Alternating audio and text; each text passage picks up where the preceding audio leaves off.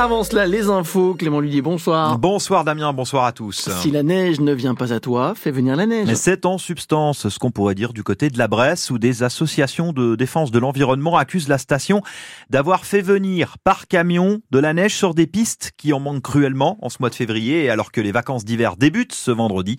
Ces associations dénoncent Tristan Barrault une aberration environnementale. Une parcelle en pente, parfaitement exposée, protégée par les bois alentours, très bonne analyse du sol, tout se présente au mieux pour ces plants truffiers. Mais est-ce qu'on est sûr qu'ils donneront tous des truffes? Bien sûr que non. Alors, ce n'est pas Tristan Barrault, vous avez entendu, c'est Isabelle Baudrier qui nous parlera des euh, plantations de truffes euh, asséchant un petit peu plus tard dans euh, ce journal. Tristan Barrault, donc, sur ces camions qui ont déversé de la neige sur les pistes de la Bresse au mois de décembre dernier. On en vient à l'hommage de la nation à Robert Badinter. Ce soir, il est mort la nuit dernière à l'âge de 95 ans. Robert Badinter, l'homme qui était monté à la tribune de l'Assemblée nationale en septembre 1981 pour demander l'abolition de la peine de mort en France. La classe politique s'incline, Valentin Bertrand. Oui, à commencer par Emmanuel Macron. La nation a perdu à coup sûr un grand homme, un très grand garde des Sceaux qui évidemment a conduit à transformer au début des années 80 la justice de notre pays. Référence donc au combat contre la peine de mort de l'avocat devenu ministre de la Justice sous François Mitterrand, un combat par humanisme souligne l'ancien président socialiste François Hollande. Il ne voulait plus que l'on envoie à l'échafaud des hommes. Et c'est ce qu'il a voulu faire passer comme message. Non pas d'indulgence, nullement, mais de dignité humaine. À gauche comme à droite, de Jean-Luc Mélenchon à Jordan Bardella, tous s'accordent sur l'aura et l'éloquence de Robert Badinter. Injuste entre les justes, ajoute le président du Conseil constitutionnel Laurent Fabius, car les autres combats de sa vie, ce sont l'antisémitisme auquel succombe son père, mort déporté, et plus tard l'homophobie avec la dépénalisation de l'homosexualité.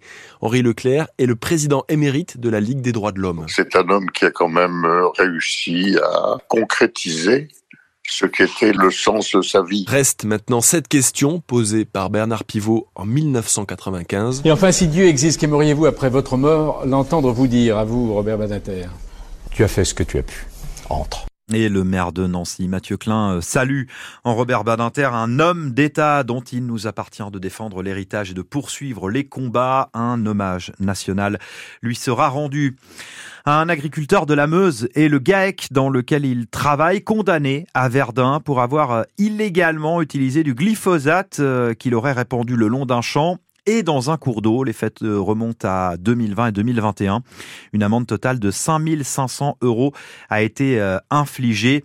Les manifestations d'agriculteurs hein, des dernières semaines concernaient notamment les réglementations écologiques et les restrictions d'utilisation des pesticides. Et on reste les pieds dans la terre, direction Séchant, qui sera peut-être un jour réputé pour ses truffes. La commune du Grand Nancy a planté cette semaine 180 arbres truffiers sur le pré du Chanois. C'est une parcelle de 3000 mètres carrés qui lui appartient. Il y a 11 espèces différentes. Il s'agit d'expérimenter, de voir leur adaptation face au changement climatique les récolter. Bien sûr, les premières truffes de Bourgogne euh, devraient être euh, dénichées d'ici 7 à 8 ans. Et si l'idée de produire des truffes en Lorraine vous paraît saugrenue, Léon Verlaine de l'association Truffes 54 Lorraine peut vous convaincre du contraire. Sur les quatre départements lorrains, on a quasiment 50% du sol qui convient à la culture de la truffe. Donc c'est phénoménal. Et en fait, naturellement, il y avait de la truffe déjà en Lorraine il y a quelques années. Sauf que après euh, la grande révolution agricole d'après-guerre, on a défriché, on a arraché euh, les haies dans lesquelles il y avait des truffes en pagaille. On a défriché toutes les petites forêts, les petites zones qui n'étaient pas intéressantes pour l'agriculture. Et en fait, on a réduit le potentiel truffier de la Lorraine naturel depuis les années 50 euh, à peu près. Et donc on est, on est redescendu à quasiment pas grand-chose. Maintenant, les truffes de Bourgogne, on les trouve en forêt, naturellement, mais les truffières plantées, en fait, prennent vraiment un nouveau grand départ.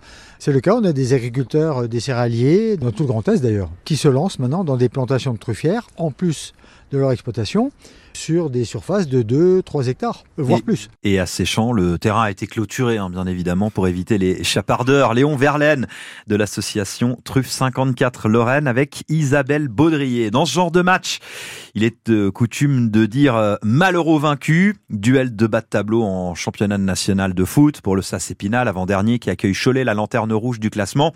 Match euh, au stade de la Colombiara, 19h30. Nancy se déplacera lundi sur la pelouse de Niort. Les Wildcats, sont à Brest euh, ce soir en championnat de D1 de hockey sur glace. La patinoire de Poisson-Pré est occupée par le tournoi des quatre nations préparatoire au prochain mondial. Euh, en ce moment, le Danemark affronte la Norvège 3-2 en faveur des Danois. La France tentera de se qualifier pour la finale à 20h face à l'Autriche.